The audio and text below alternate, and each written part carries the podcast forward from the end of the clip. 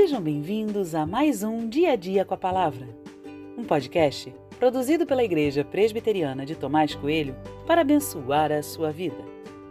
O título de hoje é Uma Alegria que se ouve de longe e tem por base o texto de Neemias 12, 43, que diz: No mesmo dia ofereceram grandes sacrifícios e se alegraram, pois Deus os havia enchido de alegria. Também as mulheres e as crianças se alegraram, de modo que a alegria de Jerusalém podia ser ouvida de longe.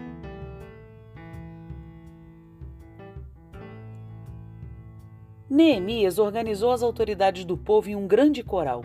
Ele dividiu o grupo em dois e cada grupo foi para uma direção, cantando sobre a muralha, passando em cada parte que havia sido reconstruída.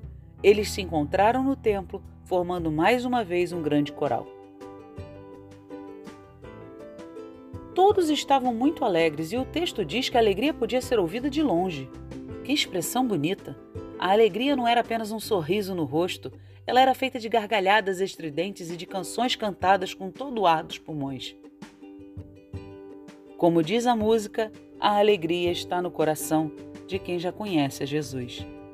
De verdade, a alegria produzida por Jesus é algo fora do comum nem mesmo os momentos mais difíceis de nossa vida são capazes de acabar com essa alegria. Mas me chama a atenção dessa alegria poder ser sentida e ouvida de longe. É uma alegria que se canta e que se espalha. A nossa alegria é um culto ao Senhor. Por vezes assumimos uma postura séria, triste, carrancuda e fazemos isso por uma série de justificativas. Mas não é assim que deveria ser. A alegria deveria ser a marca a nos guiar. Há tempo para sorrir e para chorar, assim diz o texto bíblico. Mas para os que estão em Cristo Jesus, a alegria não é apenas algo passageiro, é um tempo que nunca se esgota e que sempre se renova. O mesmo Deus que reconstruiu aquela muralha está presente hoje. Alegre-se nele.